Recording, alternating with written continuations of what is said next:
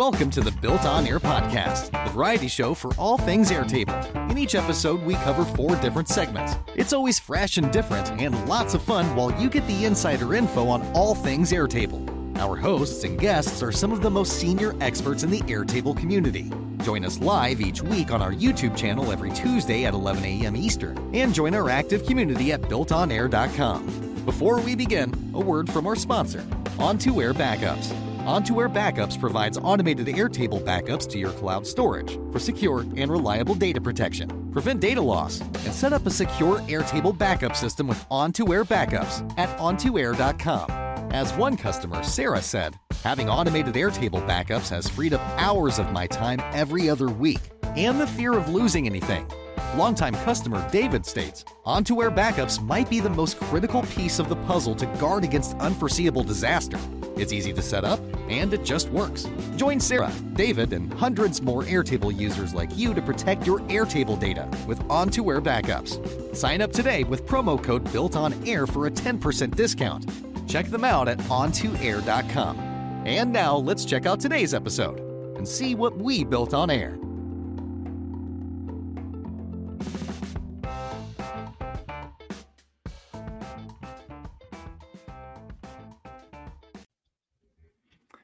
Welcome back to the Built on Air podcast. We are in episode seven of season 17. Good to be with you. Myself, Dan Fellars, and special guest Leslie Burke. Welcome, Leslie. Thanks. Thanks for having me. Good to have you with us. We've got, I seem, I think um, some bug going around. Both Camille and Ali are out today. And um, so it's going to be just the two of us, unless unless somebody joins uh, midstream. We'll see. So excited to have you on. We'll get to know Leslie and her story a little bit later in the show. But first, I'll walk us through what we're going to be doing today. As always, um, we do four segments to keep you up to date in Airtable. We always start with our round the bases and talk about any new updates or things going on in the world of Airtable. Then a quick shout out to our sponsor, On2 Air. Then we'll learn about Leslie and her background and how she came into this world of Airtable and then she will then show us uh, a base and application that she built called guestbook. And then join our community how to get involved with with us and what we're doing. And then finally we'll talk about the new um, date dependency field functionality that that airtable just rolled out. So exciting to to talk about that. Okay with round the bases um, a few things that are new in the world of airtable they had a couple announcements and like i mentioned we're going to be talking about it but there's a few other things that they announced. They now have gantt in interfaces. So they had previously the gantt as a view at the data layer um, but now you can import uh, gantt inside of your interfaces. And so you can see um, there's now a layout option so you can switch between a list view and a Gantt view on there. So that is nice. If you rely on Gantt, um, really a lot of what they're what they launched this this uh, week are really big on project management. I think they're like going directly after Monday.com and other project management tools to make sure that that you can switch over and and have that functionality. Um, the second one is date dependency configuration. This is one we're going to showcase how, how you actually do this um, and how that works. And so that is new. And that that's obviously with Gantt being dates. Um, that that's involved heavily with with the Gantt views as well. Yeah, I have at the data layer. I have a marketing client who has loved wanted to do Gantt view. We've used it in the past, but it just hasn't been useful because there hasn't been the date dependency piece. So we're really, really excited for that. Cool. Yeah, that'll be good. Um, yeah, let's see. We'll we'll talk about this um, later in the show. We'll review those. Okay. Um, see who's free when assigning tasks. So when assigning tasks, you can preview team utilization before and after assigning the task. So that's kind of cool. Um, this utilization feature um, I think that's on a collaborator field. We'll share that. Uh, I have not played with that one, so I'm curious. I'll, I'll dig into that this week. Yeah, me either. I haven't had a chance to try that yet. I haven't seen that one. Yeah, yeah, yeah. I'm not quite sure. I don't think this is a new field type. I think it's, I think it's a, a percentage type, maybe. Um. Okay. Coming soon.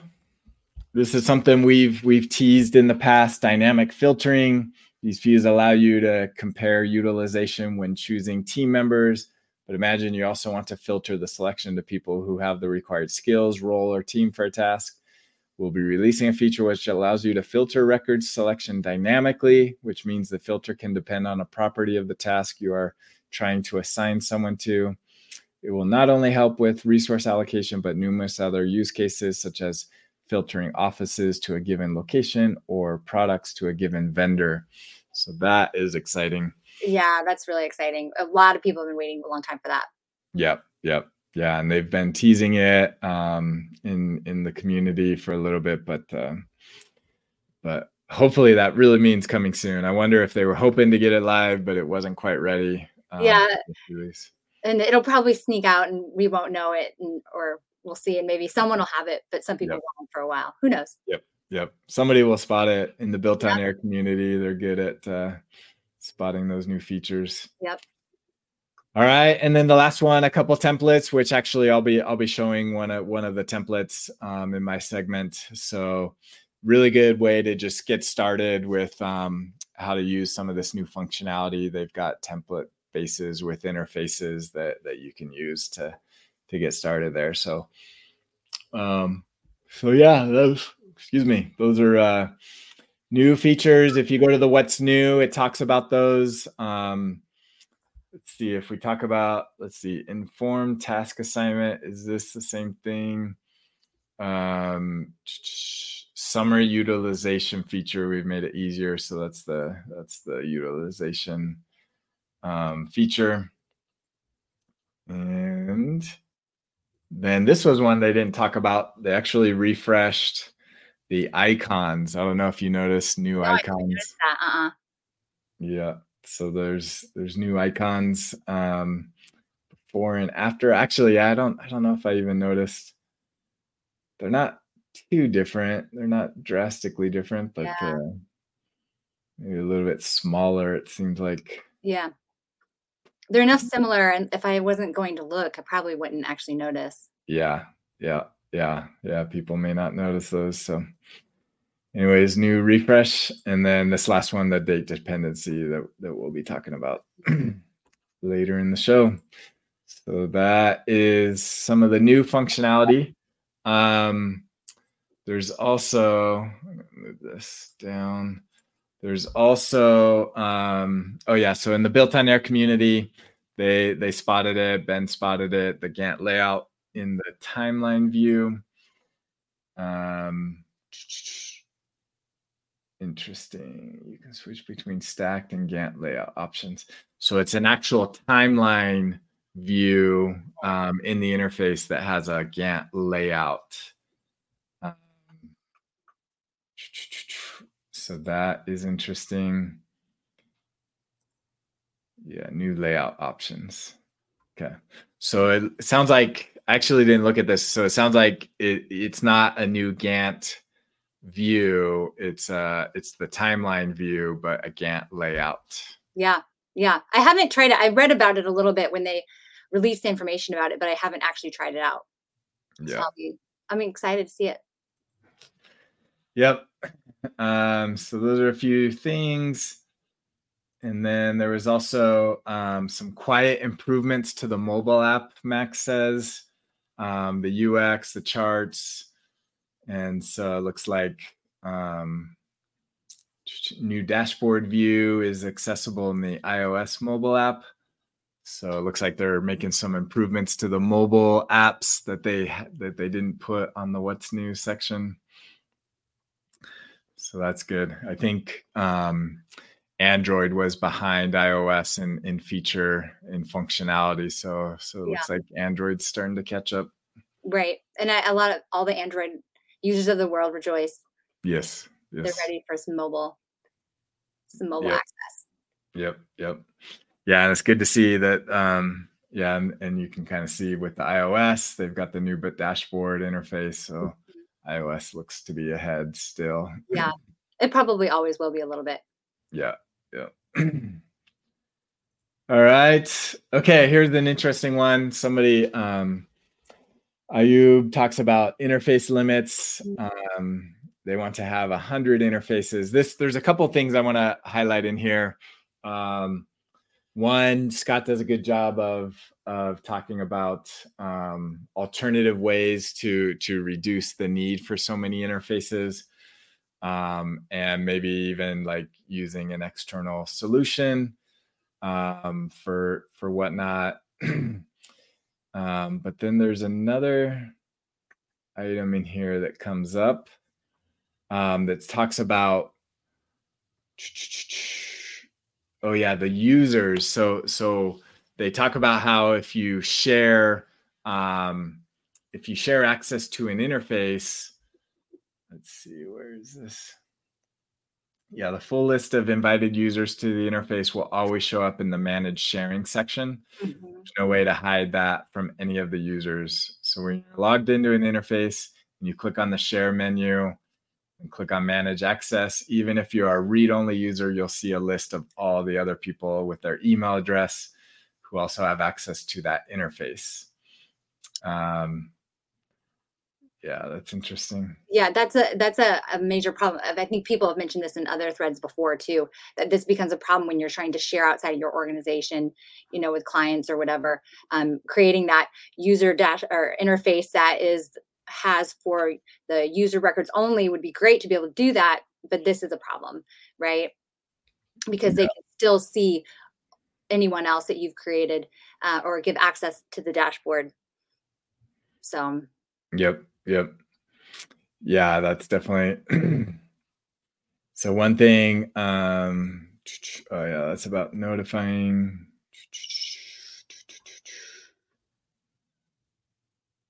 Yeah, interesting. Yeah, so that's something to be aware of. Yeah, if you don't want people to see. It's also interesting. Sometimes I do like I, I've been shared to bases that are like public bases shared with everybody, and you can kind of see, oh, who else has access to this base? right, right, yeah. yeah, yeah. Do they mm-hmm. give a workaround in that thread? Not not to not to hide that. No. Yeah, it's more just be aware of it. yeah, Yeah. yeah, yeah. So, yep, that's something to be aware of. Okay, a couple other things um, in the Airtable community. Something we we've seen and talked a lot about is um, OAuth refresh token grants fail intermittently. It's this one's interesting. Being being a developer, having implemented OAuth here, um, this is definitely something we faced in the early days. I feel like Airtable Airtable's improved um, in in in how they handle this, and so it was it was a little bit surprising to me that that people are still seeing this because we don't see it nearly we don't see it how as like we were seeing it in the early days of OAuth. Um, but I also know that we had to. It- It's actually very difficult to implement um, to do this right, and so it's very possible that um, the developer here needs to just be aware. There's lots of edge cases of how you can trigger this to to fail. So if you're an OAuth developer um, this is tricky. Feel free to reach out in the built on air forum and actually that's what scott mentions to to go to the slack community and and there's other developers that that may be able to help um, but I will say it is it is not straightforward. There's things that Airtable could do to make it easier for developers that I've asked them to do that that they don't seem interested in doing at this point. But um, so it, it's not an easy thing, but I think it is possible to to work around it. All right. Um, last week we talked about spreadsheet.com um, going out of business. And so this was interesting to see somebody asking for help on how to migrate their data out of spreadsheet.com to Airtable. Um, I don't think Airtable has any kind of built-in um, import from Spreadsheet.com. I believe another competitor, um, Smart Suite, does. They they announced that that that they can help people migrate over. So my guess is most people from Spreadsheet are going to um, Smart Suite, but it does look like some people are coming to Airtable. Um, and you would basically, if you are in the spreadsheet.com world and want to move to Airtable, likely the easiest would be to just export all your data CSV and then do an import um, CSV into Airtable.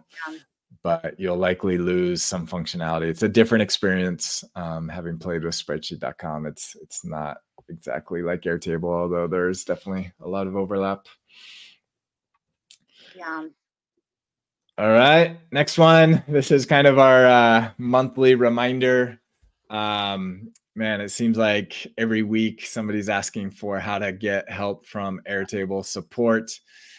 They um, this one doesn't say what tier they're on, um, but Airtable with their last pricing change made it so you have to pretty much be on like I think team to get support. Yeah. yeah. Um, might even be enterprise to to where they actually say you'll you'll get support. Um, yeah, the lowest two tiers don't, and so yeah. my guess is this person just doesn't realize that their their tier doesn't actually come with live support. Mm-hmm. Yeah, yeah, yeah. But it does say like they did get an automated reply saying that they'd get a response. So so that reply, I don't know if that goes to everybody or or just to people who actually can access support. Um, I don't know. I haven't accessed support in a while. yeah, I haven't had to either lately. But yeah, but this is common. This is definitely something um, people are not happy with. So there are forums, there are locations. Um, this person didn't get any response. I have seen we we shot showed somebody a week or two ago that actually got a response um, from an Airtable employee mm-hmm. in in their thread um, saying that they would get a response. So we'll see if Andy here gets gets some help here. Yeah, I do think Airtable employees must sometimes at least look through some of the forum threads because they do periodically chime in here and there. Yeah, yeah. All right, a few more. Back to oh, we already did that one. Okay, now we're going to X or Twitter. These are just kind of fun. Um, Airtable should rebrand itself as I think this says AI Airtable uh, to instantly get 10x its valuation in this market. I'm referring to anything with with AI in it. The stock market's going crazy for right now. Um, although there already is, I believe there's a AI table um, oh. already out in the market. I've seen an AI table product. Oh, really? So, I didn't know that. Yeah, what is it? AI Table that kind of looks like uh, it's kind of more of a back end database okay. API. It's more developer centric. Got it. Um, but yeah, so that name I believe is already taken, but maybe Airtable can buy them. All right, here's an interesting one. So talking about competitors, somebody somebody uh, posted this on X. Um, Atlassian mm. basically launched an Airtable product I thought, oh, that's interesting. Uh, let's pull it up here. Um, so Atlassian, if you if you've used any Atlassian product, very big in in developer world. Um, they they have a lot of developer centric products. Um, so if you look at it, here's kind of some screenshots. Uh, looks very similar to a database in Airtable. Um, it has views, layouts, filter, sort, hide fields, um, and then it has field types and everything. And so you can create a page or a whiteboard or a database or a blog. So they have more than just database functionality.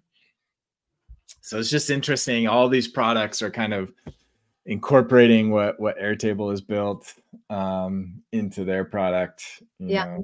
Yeah, well, and page piece reminds me kind of Coda Docs. You know, yeah. it's like they're kind of trying to bring these things together. Yeah. Into one. Yeah. yeah, it'll be interesting what kind of adoption this gets. I could see, you know, for for basic database, like just kind of your your general list um, type stuff. You know, it might make sense to do it in in Atlassian if you're already in that world. Um, so it'd be interesting because I know one big um, integration, like like they have a direct integration with Atlassian. So clearly, there's a lot of customers that use both Airtable and and yeah. Atlassian products. It'll be interesting if this eats into that use case. Yeah, yeah, it might. Yeah. So it kind of has a feel of so you can do a slash, so kind of like a notion where you can. Yeah. Yeah. That's interesting. It feels like they pulled a lot of ideas from, you know, what's already out there and maybe they have an idea of what they think works best and it's trying mm-hmm. to pull it all together into one. Yeah, yeah, yeah. Yeah, so I can see the use case of like internal documentation, especially like developer docs and, yeah. and things like that. Um, you know, most people that use Atlassian are are in the developer world. Although I think I, have heard of marketing departments using it, um, product departments. So, yeah, that this will be interesting to see how this plays out. Yeah, feels like probably the the people that already have a bent towards the developer side and are in it more be more like that's where the adoption will come earliest. Yep, yep yeah, if you're if you're in this world of Confluence, Atlassian, um, let us know if you're to use if you're to use uh, their new database feature in, instead of Airtable. All right, let's do one more. Um, this one's from Reddit. So this is uh, a question about replacing a dumb source of data with a sync source. So I thought this would be an interesting discussion. So this person already has sort of like by dumb source, I think it just means like a just data entry, so a normal table that they're entering, but they want to replace it with a sync source coming from an external um, external data source and so you can do that so they so they they know they can create like a new synced table that's coming from that source but they're already using it. Um, so they're kind of asking like best practices of how you would convert from a mm. static source to a, a live sync source. And they didn't get any comments. I don't know any thoughts. My my thought would be, I mean, you really, you know, you kind of just would I, I would create both and then you kind of would just have to update your links to to point to the new one if you have any linked records. Yeah, yeah i think i think that's where you, where you have to start. So yeah yeah. yeah i mean i'd i would still say move over get the sync data as opposed to keeping it you know dumb or static. Yeah. But you can't unfortunately you can't switch an existing table to be a sync right. table. It has to be a new table that gets created. Right. So yeah i don't i don't think there's any way to automatically convert a table right. over. But also i think sometimes that's good in terms of i always think about like what happens if something doesn't go right? So you know you can always bring in the sync data in a new table and try to make the changes if things go awry. You still have that table of all your old um, static data yep. right from that you could move back to if you need to. Yeah so that's yeah. it's in some ways comforting. Yeah yeah right yeah even if you could it probably wouldn't be the wise thing because yeah it could mess up your data yeah Yeah, for sure. All right, that concludes uh, what's new in Airtable and all the communities, and keep you up to date on everything. Let's jump to our sponsor, On2Air. If you are running your business on Airtable, you definitely need to follow best practice, which is to have a secondary source of your data. Airtable On2Air backups is the solution for that.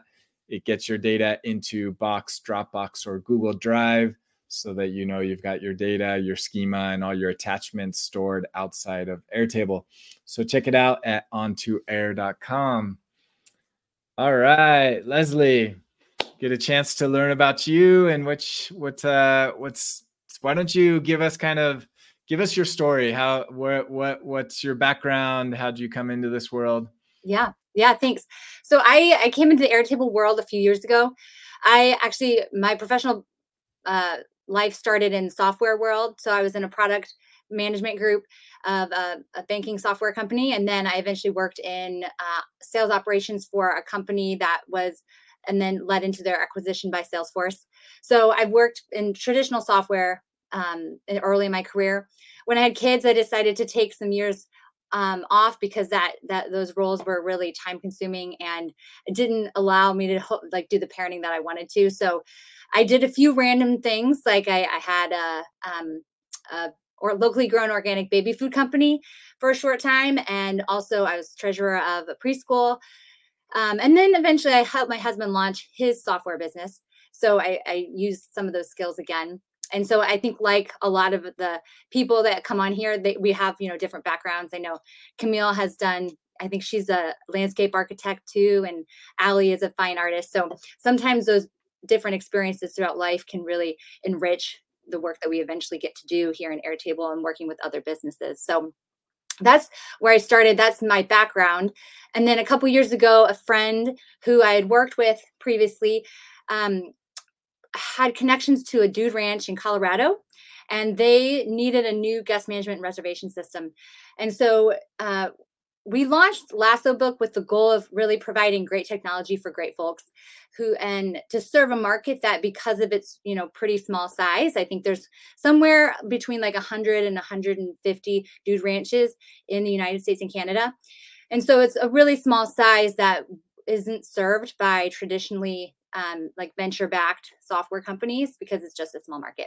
So Airtable made it feasible to create an economic, like a, a economically feasible option for them um, to create an app that really then meets their needs because they provide a super super customized experience for their guests. So um, that's how I got into it. So we founded Lasso Book, and it really um, started. The first ranch started on that in early 2022. So it's just a couple years old and then we've um, shared it at, we go to a something called the dude ranch associations convention every year and we get to share it with other ranches there. So that's a super fun um, client base. They're great people. Um, yeah. having done that then i started doing some my own independent consulting for airtable and i talked to a friend who runs uh, several airbnbs in the louisville area. And so when i was talking to her she was talking about there's a movement in um, the airbnb host space away from Airbnb and maybe to direct booking. So that way you can recoup some of those fees that Airbnb is charging. Um, and for a host that have a lot of guests, you know that amounts to thousands of dollars over the course of a year and so if people are interested in putting that in their pocket there are you know ways to do that so i thought i would look at how could i do something like that with airbnb uh, with airtable and so um, the use case I'll talk about is really mostly geared towards someone who has um, uh, uh, properties who have high occupancy, but also mainly from repeat customers or repeat guests. So they they don't necessarily need tons of marketing that you know Airbnb, VRBO, something like that would provide them. Not that you couldn't still have your property listed on there. So um, yeah, that's that's where that's how I got to this point today. Awesome. Yeah, I'm curious. Like you, you came from kind of the software world. Like, how has how has Airtable like changed your perspective of like what you're capable of? And I assume you didn't have a, a software development background or anything. And so, just talk about how it's changed your perspective of of how business can be done. Yeah, I think it, it, it it's really exciting because um, in the Airtable consulting I do, I work with a lot of high growth companies. And one of the really cool things is that I get to share with them how Airtable can evolve with them. So as they grow, the product can grow with them and evolve. And so when they need to make process changes, we can do that. And so that's where, you know, traditional software, it definitely has a place. And I, so I'm not anti software, anti anti traditional yeah. software um, at all but I think sometimes it can be a little rigid, especially for companies who experience a lot of growth and change in, within their organization. So that's, I think, one of the advantages of Airtable um, that yeah. I enjoy. Cool. Have you gotten, has your husband incorporated it into his business? So actually, I I um he his business we he is launching kind of a new beta for something new, and I actually created the um, prototype with Airtable and you know software, a few uh, other integrations, and so the first um, beta customer is using that, and so he decided as opposed to going ahead and you know putting the capital into developing that new product right off the bat. Let's Mhm. try it as a prototype this way.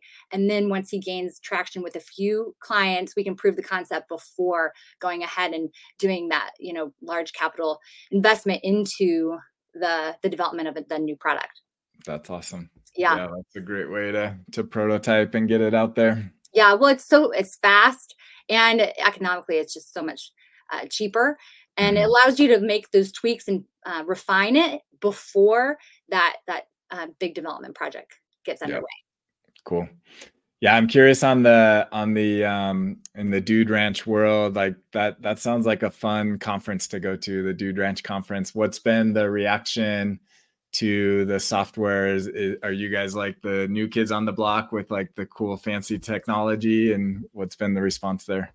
That's a great question. So the uh, dude ranch industry, I would say, is a little bit leery of uh, technology. Uh, there are like several ranches that still use paper and pencil to keep their calendars, um, which isn't a pro- bad thing.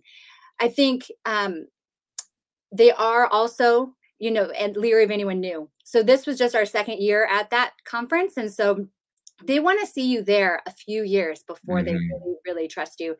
Uh, there is one other kind of player in the market, and they um, pulled together several kind of smaller companies that um, have, you know, eventually they started, but then eventually gone out of business or haven't been maintained, and so they're really migrating everyone. And I, and to my knowledge and what I've heard is it's not going great. So um, it's a perfect time for us to be here, and uh, I think in terms of the response people like it. I think we've also gotten into you know they they present us with new problems like herd management which wasn't something i thought of. But you know when you have a hundred horses you have to keep there's a lot to keep track of in terms of vaccination schedules shoeing schedules and that sort of thing. And so actually we've been able to talk with some of them and talk about adding on to Lasso Book features like that which again the rapid development that you can add apps like that is um, a huge bonus Yeah.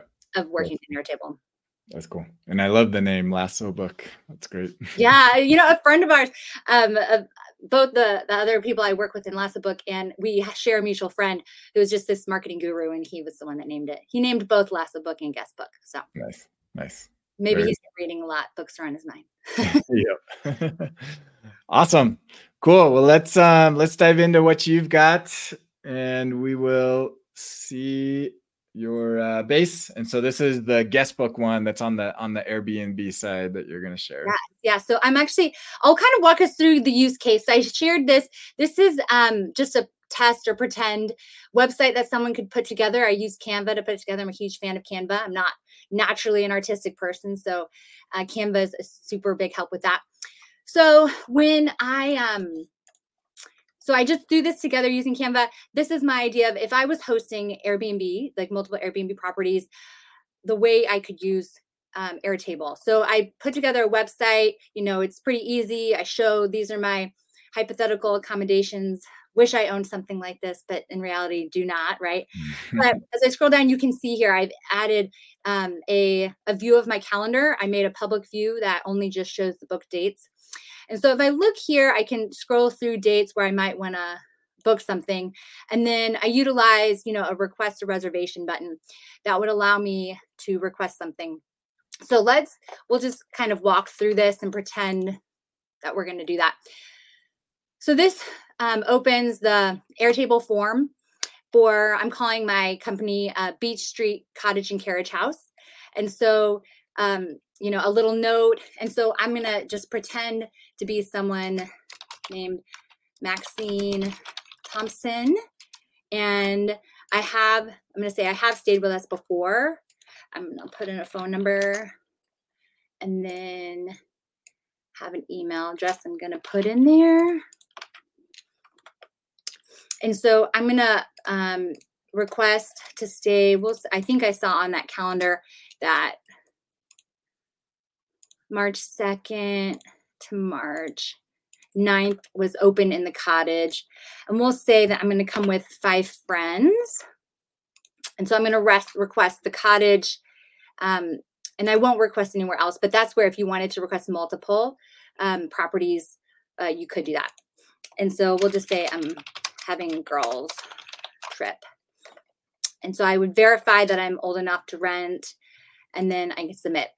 And so, you know, just like an Airtable form, um, that'll go in. And so this is my dashboard. So this is where I have all my scheduling. I keep track of what's going on. And so this is the main kind of, uh, yeah, dashboard or scheduling um, place I work from. So each of these represents a one of my the properties. And so if if you have someone else working with you, sometimes this can be helpful just to help them remember if they're talking to someone or responding to an email, the details about each property. Oops. And then this is my calendar. So I can see the bookings for each property.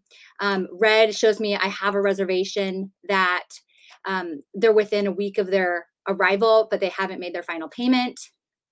And then um, this kind of teal color is a reservation that is two weeks out. And so I've sent them their email to request their final payment. And this is my new reservation. So it's yellow and it's just alerting me that, hey, this is a new requested reservation. And if I scroll down, I can, I have different um, grids here. So this is my new request that I need to review. So there's the one I just added. Then I have a list of reservations that I've offered to people. So I've accepted them and offered them, but they have not either um, paid their deposit and or submitted their lease agreement. Um, and so it, there's also some conditional coloring that would come in if this was, you know, a few days old. And then down here, I can see the arrivals that I have coming in the next week. And again, that one reservation is highlighted in red because she's within a week, of her arrival, but has not um, paid her final payment. And then the, just a, a, um, a list of the departures that I have in this week. So if I um, open up this request, I can review, I can see that um, she said that she'd stayed before, but I also confirm that she's an existing customer using her email address. Um, if I have any, you know, notes or thoughts, I can add them here. Um, but then I would generally, at this point, decide do I want to approve the request or decline the request? And either way, I can include a note back to her. But this time, I'll say I'll accept it and I'll say we're excited to have her back. Um, and then I'll approve that. And so got a double screen there thing going, but um, yeah, so you can see it fell out of the new request and then came over here into my re um, reservations offered, but not yet accepted. So when I look at this, something that you'll notice is, and I'll, I'll show you this, I there is a payment record on here now. So when I, I the system is built so that when I accept the reservation, it automatically um, updates this to reservation offered and then creates a payment record on here. But this is just a requested payment. It is not actually succeeded or gone through yet. And so you can see here still the total payments is zero dollars. And so um, what's happening here behind the scenes is I am I have this automation that when the status is uh, of the reservation starts as a new request, but then I accept the um, ex- the request. It updates the reservation to being reservation offered, notes the date, creates the booking deposit payment, and then sends the person an email with um, a link to pay their deposit and also a link to their um, lease agreement. So you can see here's my inbox. Here's the email that just came and it says, hey, pack your bags because our rental request has been accepted. And so it gives, you know, all the details of the reservation, but also a link to pay the deposit and to sign the rental agreement. And with both of these, I'm using Fillout. I'm a huge Fillout fan. Yep. And so this is actually a process that can replace um oops, is filling there it goes so yeah create replace the process of actually um, generating invoices in stripe so in Lasso Book, the way we built it, and we worked with the fantastic Jen Red when we first built Lasso Book. She was the consultant we hired. She's fabulous. Um, but she and she, I think, also at Dare Table last year did a session on uh, building an integration with Stripe, doing invoicing with Stripe, that sort of thing. And so you can definitely do that. Uh, Book utilizes that, and we use uh, we create an invoice in in Stripe, and then bring that uh, Stripe invoice URL back, and then that allows them to send that to their guests to pay their their make their payments. This is essentially achieving the same thing without any you know scripting or zapier or make and it's utilizing Fillout as the tool for creating the invoice. And so the way i do this is by you this is my form and so i i use in the update record integration here. So in my airtable integration this is an update record um, integration, which is why I create that deposit payment before actually sending this. So then in my, in that table, in my deposits, or excuse me, in my payments table, if I go, this is my, this is like what I call under the hood. You can see my um, tables here. On the payment record, there's this payment link, and this is just that um, Fillout, oops, um, you know that link right here. So it's utilizing the record id and updating it so it can pull all those details from the existing payment record. And so that is how that's working. Um, and so it, it it's a great alternative for someone who uh, doesn't want to have to maintain scripting doesn't want to have to use zapier or make and kind of achieves the same thing now, what happens if I would pay this? It would actually come back and bring me back in here the um, Stripe payment ID. So you do have to have a Stripe account, of course, to do this. You could use if you wanted to get for more information, you know, or go back um, and look at the payments that you've received. You can go into your Stripe dashboard and find the payments using the Stripe payment ID. Also brings back the name on the card, the email for the receipt, and then the status, and um, and so that comes back as succeeded. So this, the way I do it is I have the payment amount. So the amount I've requested for the deposit, it stays as requested until the payment succeeds and it bring comes back in as succeeded. At that point, the approved amount is then equal to that same, you know, it would be $560. And then that then reduces the amount of the reservation, the amount due on the reservation. So um, but that's how that works. So it's a nice little trick to be able to um, create invoices, and there could be so many uses for this. Even you know in consulting, sending invoices. If I wanted to just keep most of that happening for, eh, within Airtable, this would be a way to do that. Um, utilizing Fillout, um, and then you could actually push to, you know to QuickBooks or something like that after the fact if you for accounting purposes. Um, but yeah, so that's once I would accept both uh, the so here's my payment invoice and then you can see I also created my rental agreement here. Fillout. And I, I, think I have a little, I did it quickly. I have a little formatting still I need to finish. But so something like this would be easy. And then they have, you know, Fillout has uh, e-signatures available. I'm on a free plan for this test account. So I just put lines in here to make it look like that. But in real life, we would um, connect it using e-signatures and allow people to submit that uh, their reservation lease agreement that way. And so then once that's done, you get something like this that you're confirmed. So basically, it would say, Hey, we've received both your deposit and signed rental agreement, and you are confirmed. We can't wait to see you. Um, also, just if you have it set up in your Stripe dashboard uh, as to, to send receipts uh, when payments are made, they, they would also receive a receipt from Stripe when yeah. that payment is made also. So they would, in theory, get both a Stripe receipt and then when they've confirmed with you both the um, payment and rental agreement, they would get this from you which is cool. So this is where uh, Airtable is super handy because all of this is automated, right? Mm-hmm.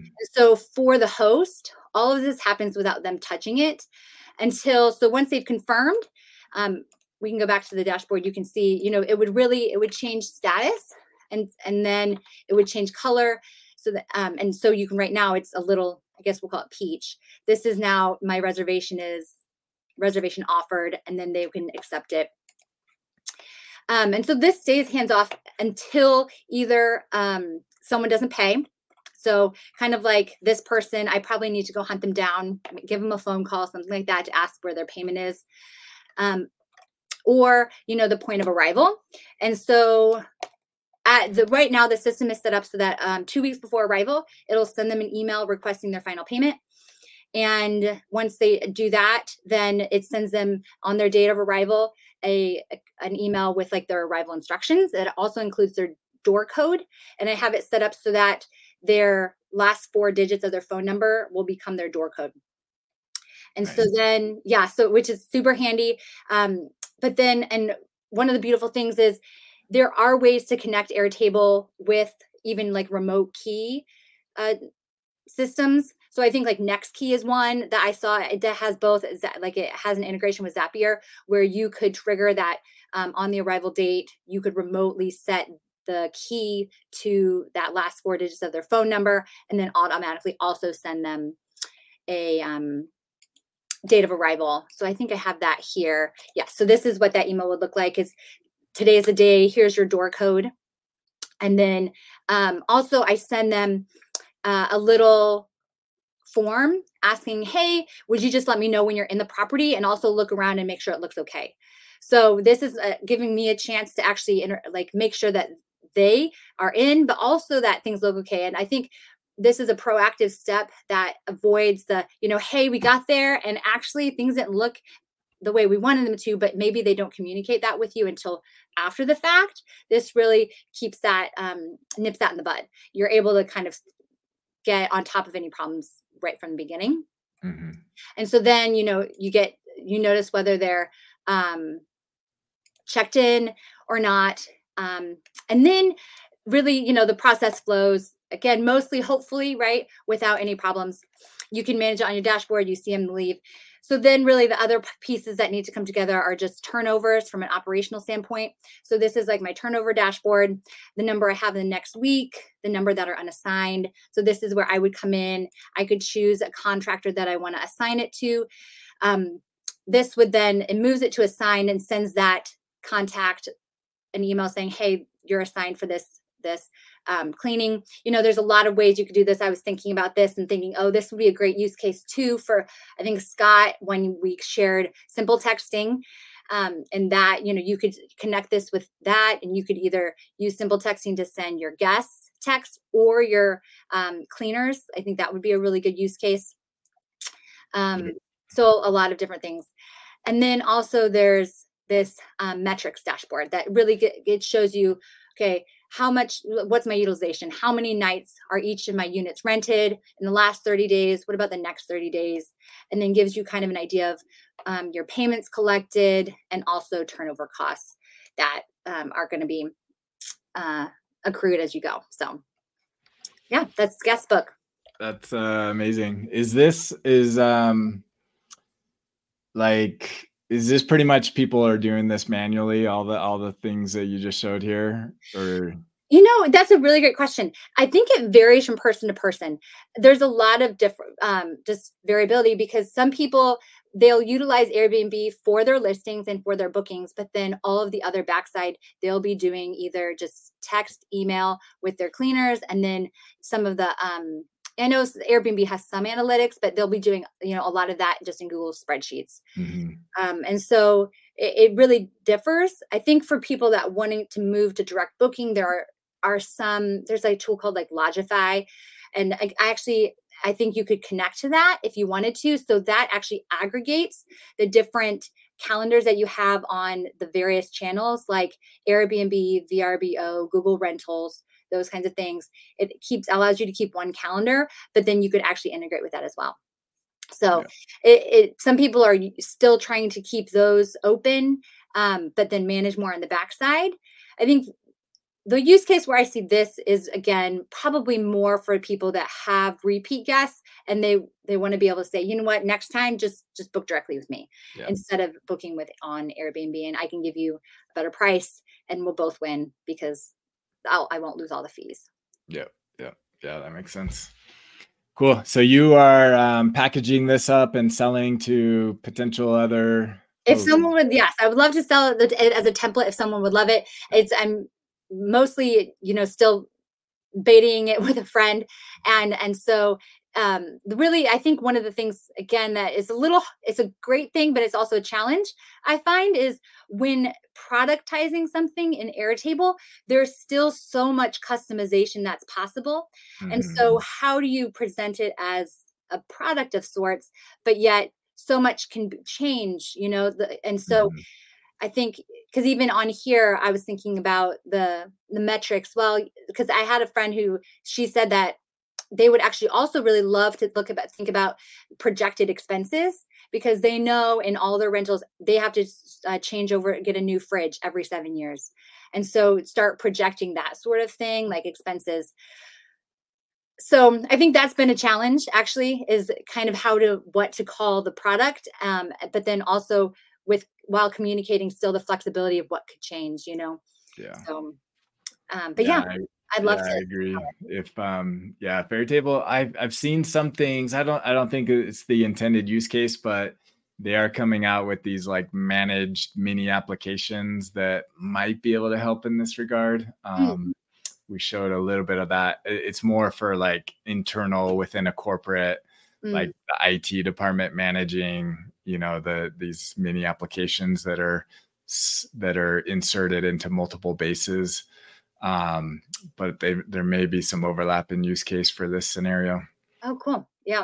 That could be interesting. Yeah. But yeah. That's definitely one of the biggest challenges I've seen is like, I have seen, I have, there are success stories out there of people you know replicating a base and having multiple locations or you know multiple clients mm-hmm. uh, and they and i think in the scenario where i've seen it work is they manage it for them and it's mm-hmm. kind of more of a managed solution instead of a you know purchase a template and, yeah. and you run with it um, that's that's so. actually how we do it with lasso book okay we have it we we manage it for them it stays in our workspace yeah yeah, yeah yeah, that way you have, yeah, you can update as needed. It's just more of a manual update across. So yeah, that's yeah. awesome. This is really cool. You can see a real world use case of of the power of Airtable. Just Airtable and Fillout are really the main things you're using here. Yeah, and you so many things could be tacked on to do it, you know, other ways too, and add, you know, add texting or whatever. But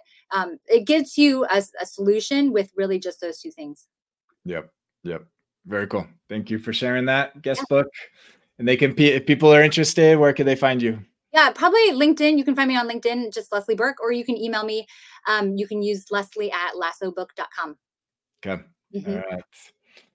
Let's move on. If you are not in our community, we want we want you to join. There's thousands of Airtable users talking about Airtable in our Slack community. Sign up for our newsletter join us on the podcast subscribe to the podcast on youtube or or any of our podcast audio versions we'd love to have you be a part of the community so join us all right we're going to talk a little bit about the new date dependency functionality that's available. And this is a little bit of a what they call like an unboxing. So i'm not an expert in this. I've actually only like spent a few minutes looking at this. So we're going to kind of discover this together. So Leslie, chime in. I, am going to need your help because there's actually I was there was some confusion already on on um, on how this works. So basically, so this is the the template they talked about. They they made some new templates available. This is one of those templates, um, which is actually a pretty nice, nicely designed um, interface. And so if you look at um, this schedule template, you see that now they have the Gantt chart um, inside of interfaces. And so what we're talking about is the the dependency between dates. So the, these dates have start and end dates, and there's there's some dependencies. So we're gonna we're gonna look to see um, how this works. and so so if you look on here, so this has a deadline date, and if I change the date, um, mm, that didn't seem to work the way I thought it would. So is that just changing? Is essentially is that the end date? Yeah, I changed. Yeah, I changed the end date. So maybe. um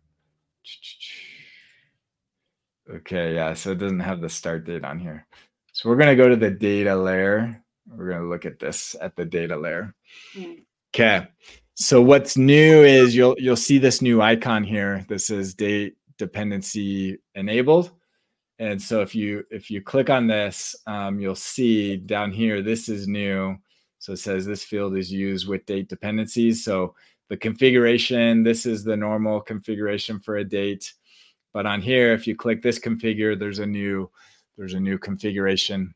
So you can turn it on or off here. Um, and I wonder why. Um, So you could actually make it dependent on like a side, like a record in a different table. Hmm. Yeah, right. And so let's see. So this is so yeah, so your dependency.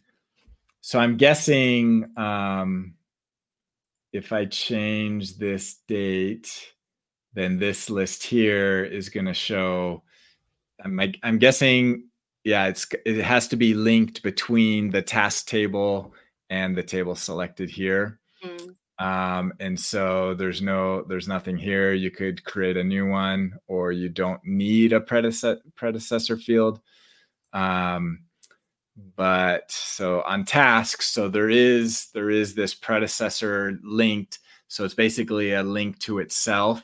So you have parent tasks with subtasks.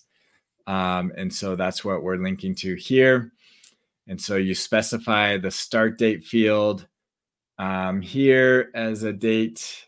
Um, and it looks like it has to be a date field. It can't include time. So oh. that's interesting. It only works with date fields and not date time fields. Wow. Yeah, that's kind of interesting. Mm-hmm. Let me see. Um, yeah, I guess there's only two here. Um, and then you also need a duration field, um, and it has to be set to days. So there's a lot of like specific things that you need to get this to work. Yeah. So this only works with dates and days as far as the duration.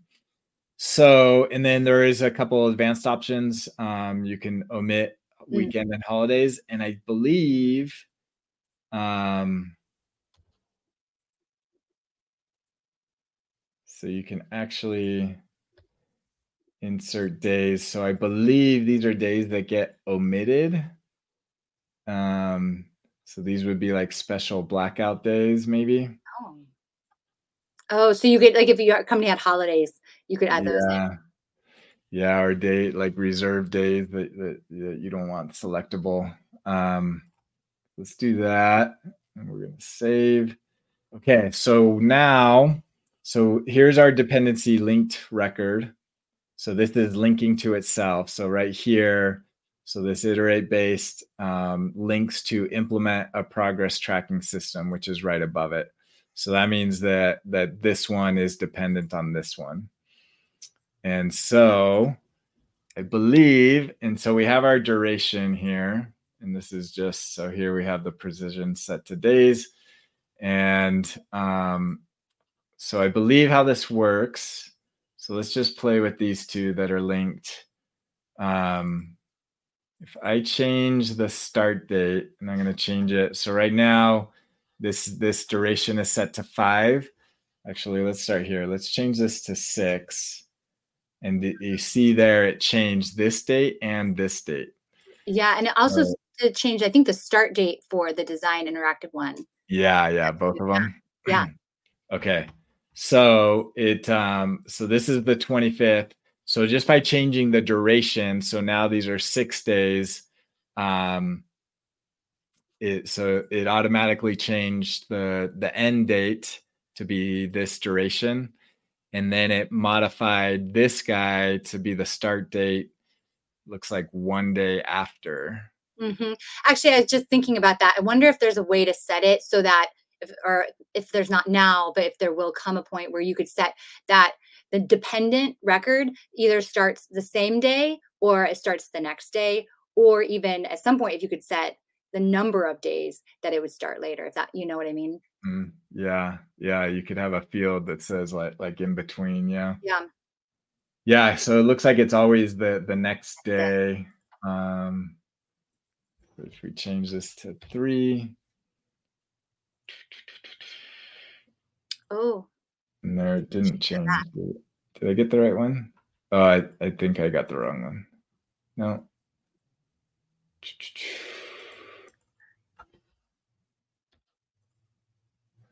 Hmm. Let's see here. What are we doing wrong? well, okay, so this one is dependent on this one. So it should update. Mm-hmm. Yeah, because these are now not these are now two days. I wonder if there's some kind of it only will scoot it back, but once you Yeah. Interesting. Mhm. So this if you set it greater, it'll push it back, but it doesn't bring it forward. yeah. So the start date that so the thing is is do you know the original start date that was set for this? Apparently it saves it in memory because if I go back it doesn't it doesn't update it. No, I think it just stays at like the last widest it's or you know, Yeah. the farthest back it's been pushed. So I guess but probably I would do you think it keeps it in the um revision history? Would you be able to find it there? Let's see. Yeah. So you can see each of those. Yeah, good look. Interesting. So it only push back, it doesn't bring it forward. So it's a dependency for extending dates, but not adjusting them forward. Mhm. That's interesting. Right. Well, that's good to know because if you are a person that's projecting, you know, how long a project will, will take, you want to always um, guess the lowest amount, right? And then you can always push it back, which would update your dependencies. Yeah. Because if you go the other way and assume, oh, it's going to take five days, but it just takes three, you're going to have a big manual job of updating everything else. Yeah. Yeah. Yeah, that's interesting. So that that could be good in some scenarios, but yeah, sometimes if you're like if one if one takes less time, you want everything to move up. Yeah. And um, so if if I move this up, let's see if I move this to be before the end date. So if I moved this up, Mm, oh, there it adjusted this one. So it does push back. So it does push the previous task to the day before, and Does- everything adjusts. Did it adjust? I didn't see it. Did it adjust the duration? Did it make it longer or did it scoot the end date forward too? Did it, It keep the duration? It did did it- not change this end date. No. Okay, so it increased the duration. no, it didn't. It stayed three. Oh, there it did it change. forward. Okay, so instead of increasing the duration, it actually moves the whole. Yeah, Interesting.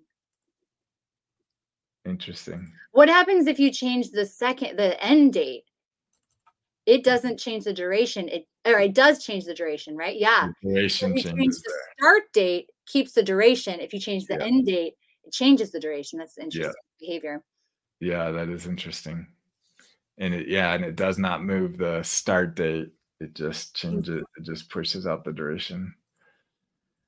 Yeah, so there's a lot of variables going on that Yeah. might get confusing.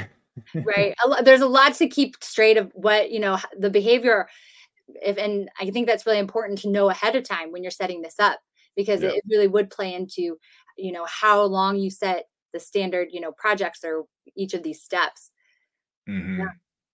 Yeah. So my thinking is is if you don't specify um if you don't specify a, a predecessor, so it's optional, it will still do the duration change maybe if you're changing the dates, but not pushing the dependencies. So there's kind of two parts to it. So you could modify automatically the duration time and the Mhm. start and end or whatever by by playing with the duration or the end date. Yeah. But it won't push the the previous um, dependencies so.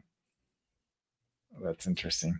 I wonder what would happen maybe for another time is if you had dependencies if you created a, a cyclical loop that you had dependencies that were like went in a circle. Yeah.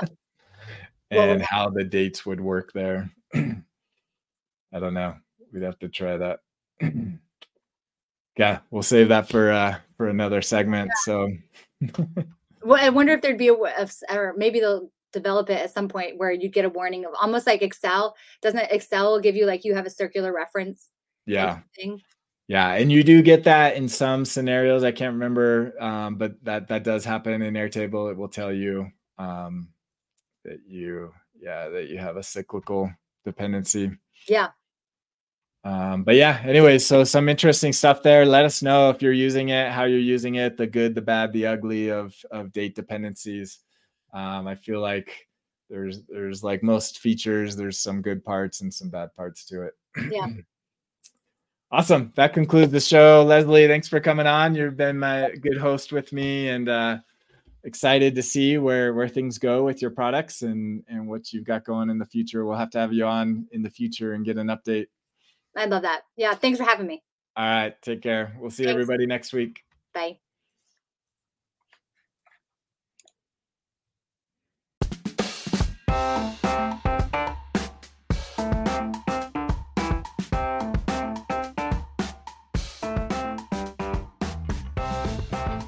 Thank you for joining today's episode. We hope you enjoyed it. Be sure to check out our sponsor, On2Air Backups, automated backups for Airtable. We'll see you next time on the Built on Air podcast.